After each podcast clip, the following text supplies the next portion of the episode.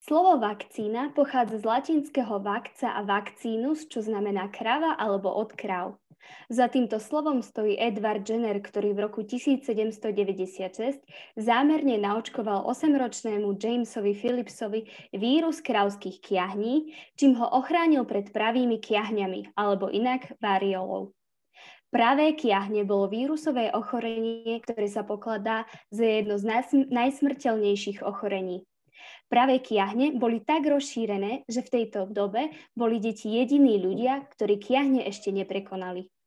Vakcinácia sa ukázala ako účinný spôsob boja proti kiahňam, no už v tej dobe mala mnoho odporcov. Námietky prichádzali aj z radou veriacich. Mysleli si, že očkovanie je zásah do Božej prozreteľnosti, že živočíšne látky znečistujú ľudskú podstatu a celý zákrok je nečistý a nehumánny. Okrem toho ľudia verili, že po zaočkovaní sa ľudia menia na kravy a že im dorastajú rohy a kopytá, či tiež, že vakcinácia spôsobuje iné vedľajšie ochorenia. Jenner však aj naďalej vytrvalo pracoval na tom, aby očkovanie bolo bezpečné a aby bolo prístupné pre všetkých ľudí. Trvalo asi 200 rokov od prvej vakcinácie, kým kiahne zmizli úplne a po 224 rokoch našu dobu zasiahla iná vírusová choroba, korona. Spolu so Salesiánmi sme sa preto rozhodli vám priniesť podcast venovaný práve očkovaniu. Snažíme sa odpovedať na otázky, ktoré si mnohí kladieme či už z medicínskeho alebo morálneho hľadiska. Nevravíme, že máme odpoveď na všetko, ale spolu sa môžeme snažiť hľadať pravdu. Moje meno je Barbara a v tomto podcaste so mnou bude diskutovať a vysvetľovať direktor Jano Jakubov. Ahojte, dovolte na úvod malé upresnenie. V tomto podcaste nepôjde o klasickú diskusiu, v ktorej sa moderátor pýta a odborník odpovedá. Ani jeden z nás nie je biológ či virológ, ani bioetik či morálny teológ. Jednoducho sme dvaja ľudia, ktorí si vypočuli a prečítali veci k téme očkovania to, čo nám k nej hovorí církev a naša viera a chceme vám to komunikovať. Prepášte nám teda určité zjednodušenia a nepresnosti. Veríme, že hlavnú myšlienku a posolstvo sa nám podarí tlmočiť. A už len jedna vec. Keďže tento podcast nahrávame online, vopred sa ospravedlňujeme za nižšiu kvalitu zvuku.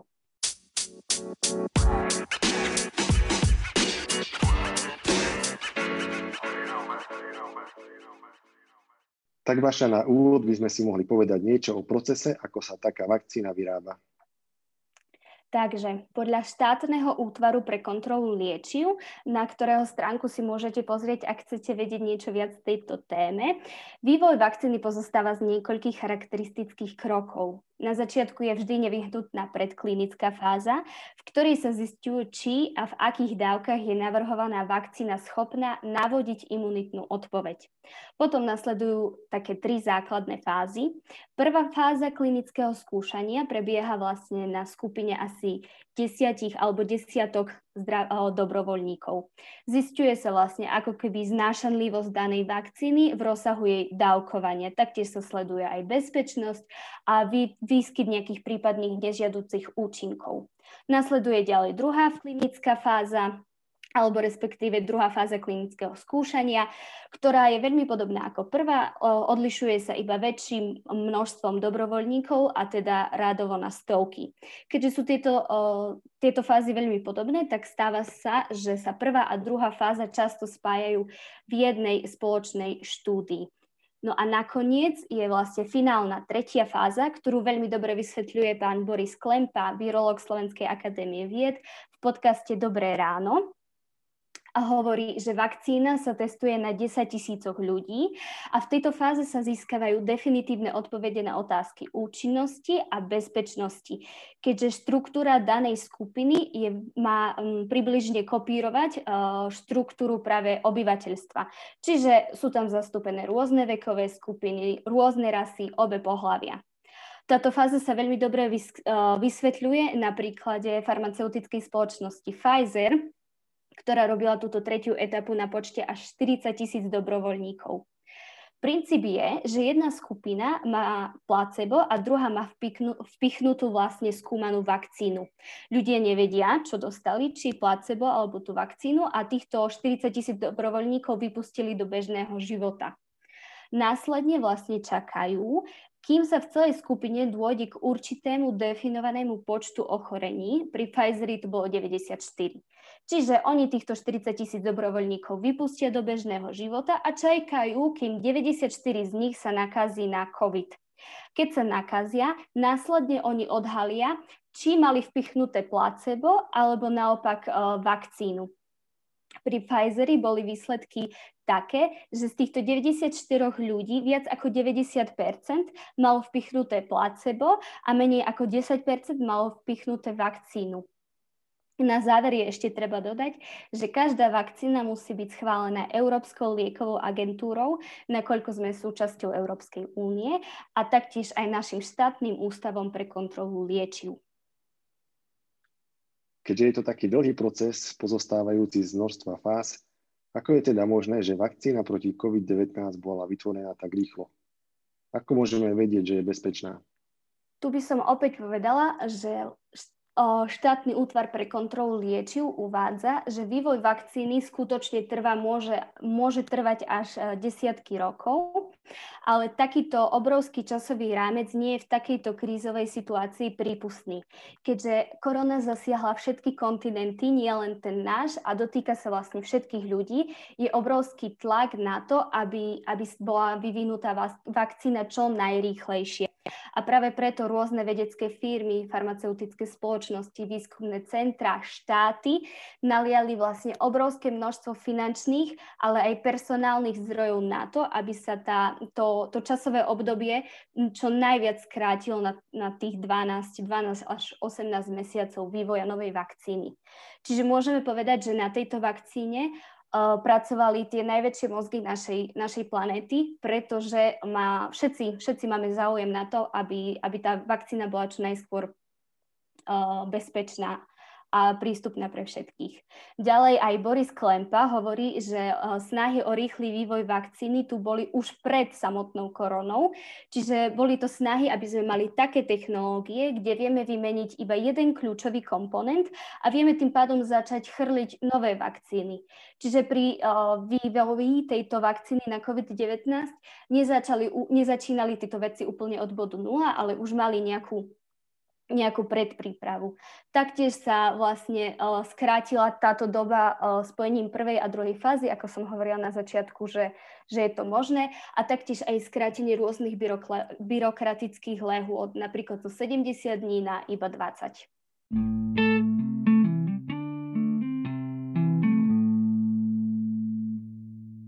Skúsme sa teraz trochu pozrieť na morálne a etické hľadisko očkovania.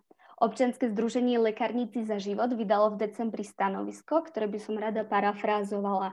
Hovorí o tom, že využívanie embryonálnych bunkových línií pochádzajúcich z potratených ľudských plodov pri produkcii mnohých vakcín vo všeobecnosti a niektorých vakcín práve na ochorenie COVID-19, ktoré budú nasadené aj na Slovensku, je nielen smutnou a nespochybniteľnou skutočnosťou, ale i morálnym zlom.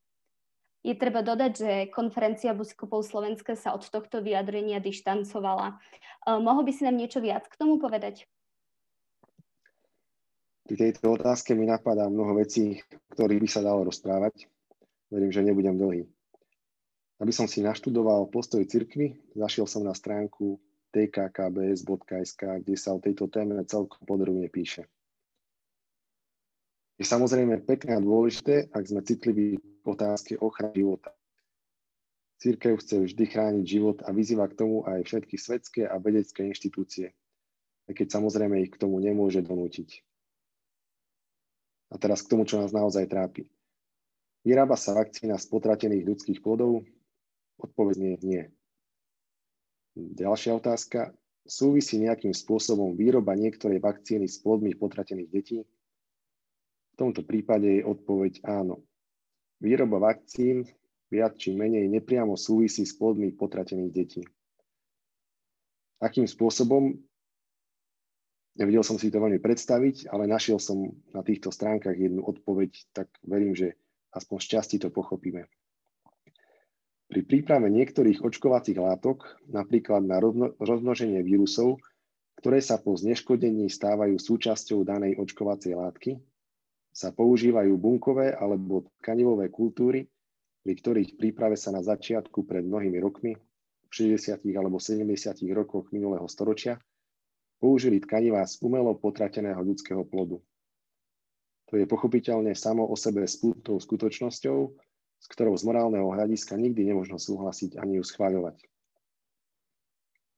Stojíme teda pred dilemou, môžeme prijať takúto vakcínu alebo nie. Asi málo kto z nás by bol schopný rozriešiť takú dilemu. Jednak nerozumieme celkom vedeckým procesom a tiež nie sme ani experti na etiku či morálku. Na touto vecou sa však zamýšľali múdri ľudia v cirkvi v spolupráci s odborníkmi a ich stanovisko potvrdil aj svätý Otec a viaceré biskupské konferencie z celého sveta. A múdry veriaci človek si nechá poradiť od múdrych veriacich a dôveruje im. Čo nám teda hovoria? Cirkev neschváľuje nič, čo ničí ľudský život – prípade vakcíny stojíme pred podobnou dilemou, ako či napríklad transplantovať orgány človeka, ktorého niekto zavraždil. Či môžeme urobiť dobro, ktoré je možné urobiť preto, že sa stalo nejaké zlo. Čiže môžeme odobrať orgány a zachrániť iným ľuďom život, to je dobro, lebo daný človek je mŕtvý, zabili ho, to je zlo.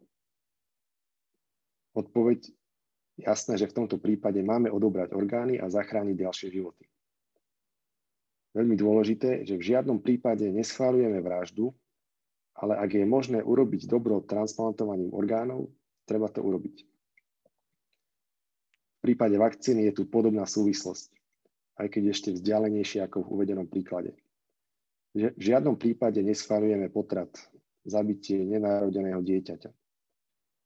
Ale ak sa poznatok, ktorý ľudstvo získalo z potratu, ktorý sa stal v roku 1960 niečo, ak tento poznatok vieme využiť na záchranu mnohých ľudských životov v roku 2021, je možné a treba to urobiť. Samozrejme, nesmieme zabúdať na to, a církev to pripomína, že neustále treba povzbudzovať a vyzývať vedcov, aby pracovali na výrobe eticky úplne čistých vakcín. Ako teda chápať postoj niektorých kresťanov, ktorí vakcínu odmietajú? Samozrejme, že nikoho nemôžeme prinútiť k pozitívnemu postoju voči vakcíne, každý sme slobodní. K slobode však patrí aj zodpovednosť. Určite niekto môže mať vážne a hlavne objektívne a premyslené dôvody, prečo sa nedá očkovať. Ale o to práve ide. Sú tie dôvody, ktoré mám vážne? Lebo iba z malicherného dôvodu nechrániť ľudský život je zlo a hriech.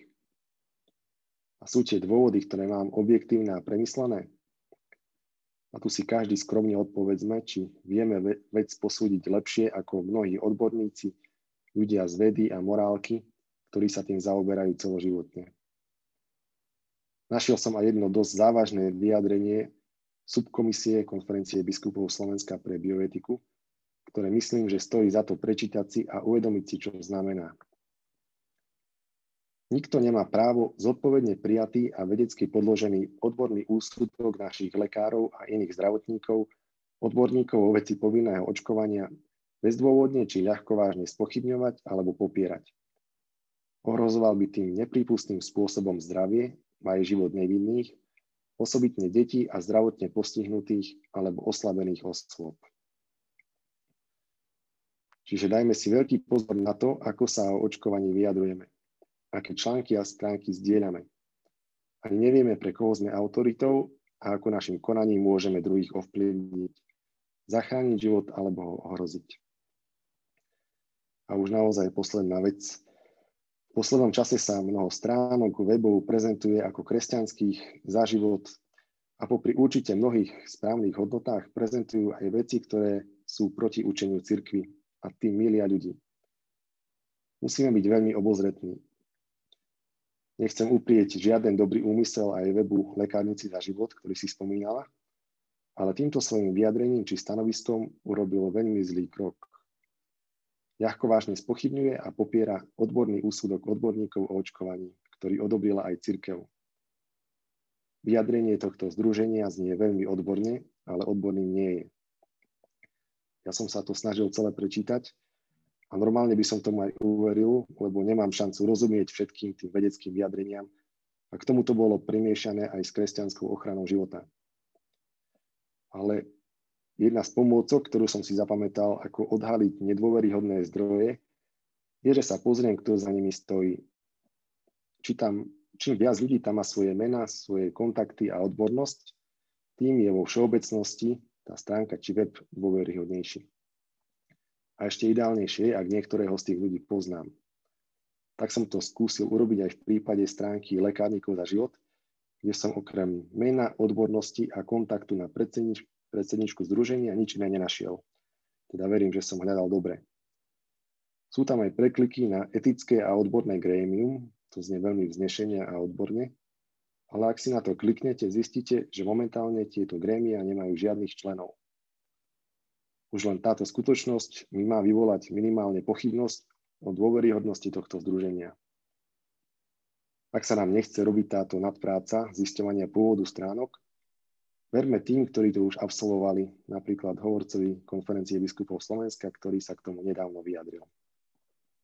Musím povedať, že pri tvorbe tohto podcastu som si prečítala viacero konverzácií, kde sa často kresťania pýtali podobné otázky, ako napríklad prečo hovoriť o smrti, veď veriaci človek sa nemá prečo báť smrti a všetko je v rukách Božích, alebo že človek bol dokonale stvorený našim stvoriteľom, ale snaží sa pri tvorbe vakcín hrať na Boha a odvracať to, čo už je predurčené. A teda môžeme tu hovoriť o dvoch rovinách, o, a, a teda o strachu zo smrti a hrania sa na Boha. Tak Baša, ako by si na túto otázku odpovedala ty? No, mne pritom asi napadá jedno porekadlo. Pomôž si a aj Boh ti pomôže. A neviem, asi keby, že sme sa mali spoliehať iba na to, tak uh, prečo, prečo potom vlastne lieč, liečíme také choroby, ako je rakovina, keď všetko je vlastne Božia vôľa a raz, keď už človek ochorel, tak je proste chorý. Mne tu opäť prichádza na um jedna pomôcka na diskusiu od jedného nášho Salaziana, profesora filozofie, že ak ti niekto položí otázku, spýtaj sa, čo rozumie pod daným pojmom. A tak by som sa spýtal, čo myslí pod pojmom strach zo smrti. Samozrejme, báť sa smrti preto, lebo som príliš naviazaný na ľudský život a neverím ani trochu v Božiu lásku ku mne a vo väčší život, ktorý mi Boh dáva. S tým treba niečo robiť. Samozrejme, až samotná smrť nás v tom preskúša. Ale každý z nás má v sebe strach zo smrti, ktorý ináč nazývame put seba záchovy. A to v sebe máme, tak sme stvorení. Je to dar od Boha, Výbava, ktorú nám dal, aby sme chránili veľký dar nášho tela, nášho zdravia, náš život. Čiže už samotné naše telo a to, ako funguje, a to je Boží vynález, nám hovorí, že chrániť si život a zdravie je veľmi dôležité. A iba pre veľkú hodnotu je ho možné obetovať. Piaté prikázanie znie, nezabiješ ani seba. Dnes ráno som čítal ešte jednu myšlienku. Strach zo smrti, ktorý pociťujeme, je tiež znakom toho, že nie sme stvorení pre smrť, ale pre život, pre väčší život. Predstava o Bohu ako o takom, ktorý si už pred miliónmi rokov naplánoval na rok 2020 koronu a má spísaný zoznam, kto má zomrieť, kto má mať ľahký, ťažký či stredný priebeh covidu, je pomílená. Boh o nás má oveľa väčšunku. Nemá nás iba za figurky. Daroval nám slobodu a svoju milosť. Slobodu máme na to, aby sme svoj život chránili, rozvíjali, naplnili dobrom a svojou milosťou nás neustále sprevádza, aby nám pomohol slobodu, dobro a lásku rozvíjať. A to napríklad aj tým, že pomáha vedcom a odborníkom, aby dobre využili svoj rozum, skúsenosti a vedomosti a ochránili nás pred pandémiou. Je dosť reálne, že Boh chce, aby niekto žil a urobil veľa dobra, ale dotyčný človek sa rozhodne ináč nebude sa chrániť a zomrie. Určite v tomto prípade nemôžeme povedať, že pán tak chcel. A nakoniec hrá sa na Boha ten, kto nepríjme jeho pomoc, jeho milosť. Túto vec vysvetľuje známy príbeh, ako pri záplavách zostal jeden muž na streche domu uprostred veľkej vody. Trikrát pre neho prišiel záchranný čln, ale on ho vždy odmietol s tým, že prosil Boha, aby ho on sám zachránil. Muž zahynul a pri poslednom súde vyčítal Bohu, že prečo ho nezachránil.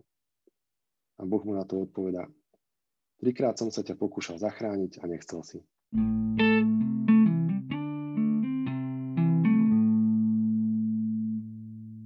Teraz, keď sme si povedali, ako sa vakcína vyrába, mohli by sme si povedať aj, prečo by sme sa mali dať zaočkovať. Uh, mnohí ľudia hovoria, že existuje aj vakcína proti chrípke a aj tak sa na ňu nikto nedáva očkovať. No, k tomu by som dodala iba svoj osobný, svoju osobnú skúsenosť, že ja som sa napríklad na chrípku dala očkovať túto jeseň a bolo to práve preto, že odborníci to odporúčali. A môžem povedať, že aj to nám pravdepodobne pomohlo pri prekonávaní našej korony a pri tých, vďaka tomu sme mali aj slabšie a miernejšie príznaky. A už by som len k tomu dodala, že mali by sme sa naučiť rešpektovať autority a ľudí, ktorí sa do toho naozaj vyznajú. Od mladých ľudí som počula aj názor, prečo sa mám dať zaočkovať ako mladý človek. Nech sa dajú radšej starí, ja som mladý, ja, sa, ja nie som ohrozený. Nepríde ti to trochu alibistické? Pri tejto tvojej otázke mi napadá jedna hra s táborov. Asi to poznáte do umelohmotnej rúrky sa navrtá veľa dierok. Na spodok sa hodí pingpongová loptička a deti musia loptičku dostať hore tým, že sa snažia upchať všetky diery a liať do rúrky vodu. Podarí sa to však iba vtedy, ak sa zapojí každý, ak budú všetky dierky upchaté. Ak by sa niekto rozhodol, že je to jeho vec, ale on si prsty zničiť nedá a teda nebude zapchávať dierku, skupinka úlohu nikdy, nikdy nesplní ak som pochopil správne, tak nejak funguje aj očkovanie. Aby to celé zafungovalo a aby sme naozaj boli ochránení, musíme byť zaočkovaní skoro všetci. Teda hovorí sa o 70 až 90% obyvateľov. Teda nejde o mňa, ide o nás, najmä ľudí. Ak sa zaočkujem sám, nemusím dokonca ochrániť ani seba. Aj pri najlepších vakcínach existuje 5% šanca, že sa nakazím znova. Ale ak sa zaočkujem, zapchám tú svoju dierku a dúfam, čakám, že tak urobia aj ostatní, aby sa úloha podarila. Ako mladí túto vec môžeme urobiť bez námahy a rizika, naplniť tých 70 až 90% a ochrániť tak tých, ktorí objektívne nemôžu byť zaočkovaní. Napríklad veľmi chorí a starí, tehotné ženy a dojčiace mamičky. Čiže ešte raz, očkovanie nie je iba o mne, takisto ako nosenie rúšok a dodržiavanie opatrení. Dodržiavam nariadenia a správam sa zodpovedne, aby som ochránil druhých.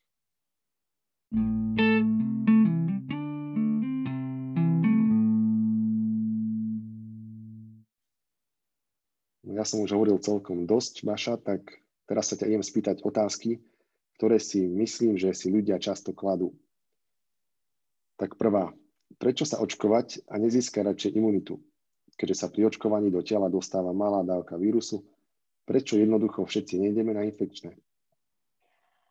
Pretože uh, nikto z nás nevie, ako vážne príznaky by sme mohli mať. Uh, samozrejme, mohli by sme získať imunitu aj cez to, že sa nakazíme a možno by sme to aj zvládli iba s miernym kašľom a nejakými teplotami, ale je potrebné dodať, že mnoho ľudí na túto chorobu aj zomrelo a asi by nikto nechcel riskovať život, keď máme takú účinnú zbraň, ako je vakcína. Prečo sa neočkujú deti a tehotné ženy? Je to pre nich nebezpečné? Neočkujú sa preto, pretože na nich neboli robené klinické testy, nakoľko sa považujú za veľmi citlivé skupiny, čo však neznamená, že vakcína by pre nich nebola bezpečná. Všeobecne e, však sa platí a spoliehame sa na to, že sa dajú zaočkovať všetci ostatní a tým pádom sa vytvorí kolektívna imunita pre tieto citlivejšie skupiny. Ešte by sme si mohli povedať niečo o vedľajších účinkoch očkovania toto je tiež veľmi častá téma, o ktorej sa šíria rôzne informácie. Na úvod by som povedala, že každý jeden liek má vedľajšie účinky. Teda ja som si doma vybrala príbalový letek k Panadolu, kde sa píše, že vedľajšími účinkami sú depresia, hnačka, bolesť brucha, horúčka, podráždenie a tak ďalej. Čo sa týka vakcíny, my nevieme povedať z dlhodobého hľadiska, aké bude mať vedľajšie účinky. Jednoducho nevieme povedať, čo sa stane o 3 roky. Čo priznáva aj Boris Klempa a hovorí, že keď sa tretia fáza začala približne pred štyroma mesiacmi, tak máme iba štvormesačné dáta. Čiže nevieme, ako, aká, aké budú dlhodobé nejaké o, prípadné vedľajšie účinky. Fakultná nemocnica v Nitre na svojom webe však prináša veľmi dobrý prehľad a hovorí, že tak ako všetky, ako všetky lieky, aj vakcíny majú vlastne nejaké vedľajšie účinky, avšak väčšina z nich je len mierna a krátkodobá a uvádzajú najmä tieto bolesť a opuch v mieste vpichu a citlivosť v ruke, pocit únavy a bolesť hlavy a taktiež celková slabosť alebo mierne príznaky podobné chrípke. Je potrebné dodať, že všetko môže bezpečne prejsť, ak budeme pravdivo informovať pred podaním vakcíny zdravotníkov o prípadných ochoreniach, alergiách, jednoducho, keď budeme rešpektovať to, čo nám vravia lekári.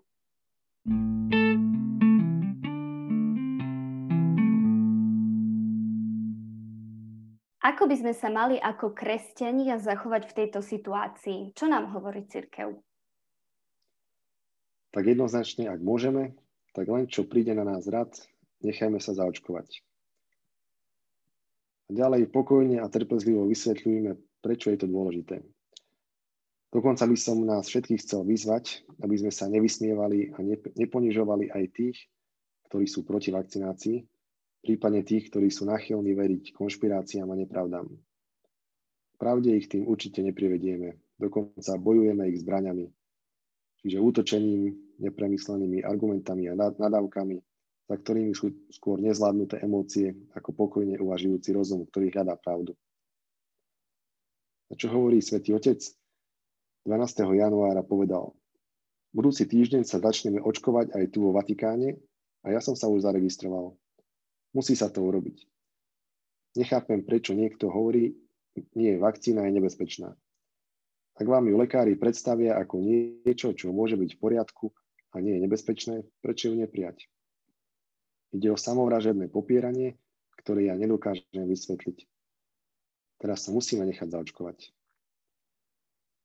A ak by som mohol na záver dodať ešte jednu myšlienku od svätého Otca, bola by to táto. Očkovanie je mimoriadná príležitosť pre novú, solidárnejšiu budúcnosť. Tak ako pri výrobe vakcíny sa dokázal svet spojiť a spolupracovať, tak by to malo byť aj pri distribúcii vakcíny. Mala by byť dostupná rovnako pre chudobných ako pre bohatých. My môžeme prispieť aspoň modlitbou, aby sa svet naozaj takto zachoval. Želám nám všetkým, aby sme z koronakrízy vyťažili väčší záujem od človeka, ktorý žije vedľa mňa aby sme sa stále viac stávali veľkodušnými a stále menej egoistami. Ja by som na záver len dodala, že všetky naše zdroje nájdete v popise podcastu, ak by si niekto z vás chcel dohľadať ďalšie informácie. Sme radi, že ste nás počúvali a tešíme sa na ďalší salesiánsky P-podcast. Do počutia. thank you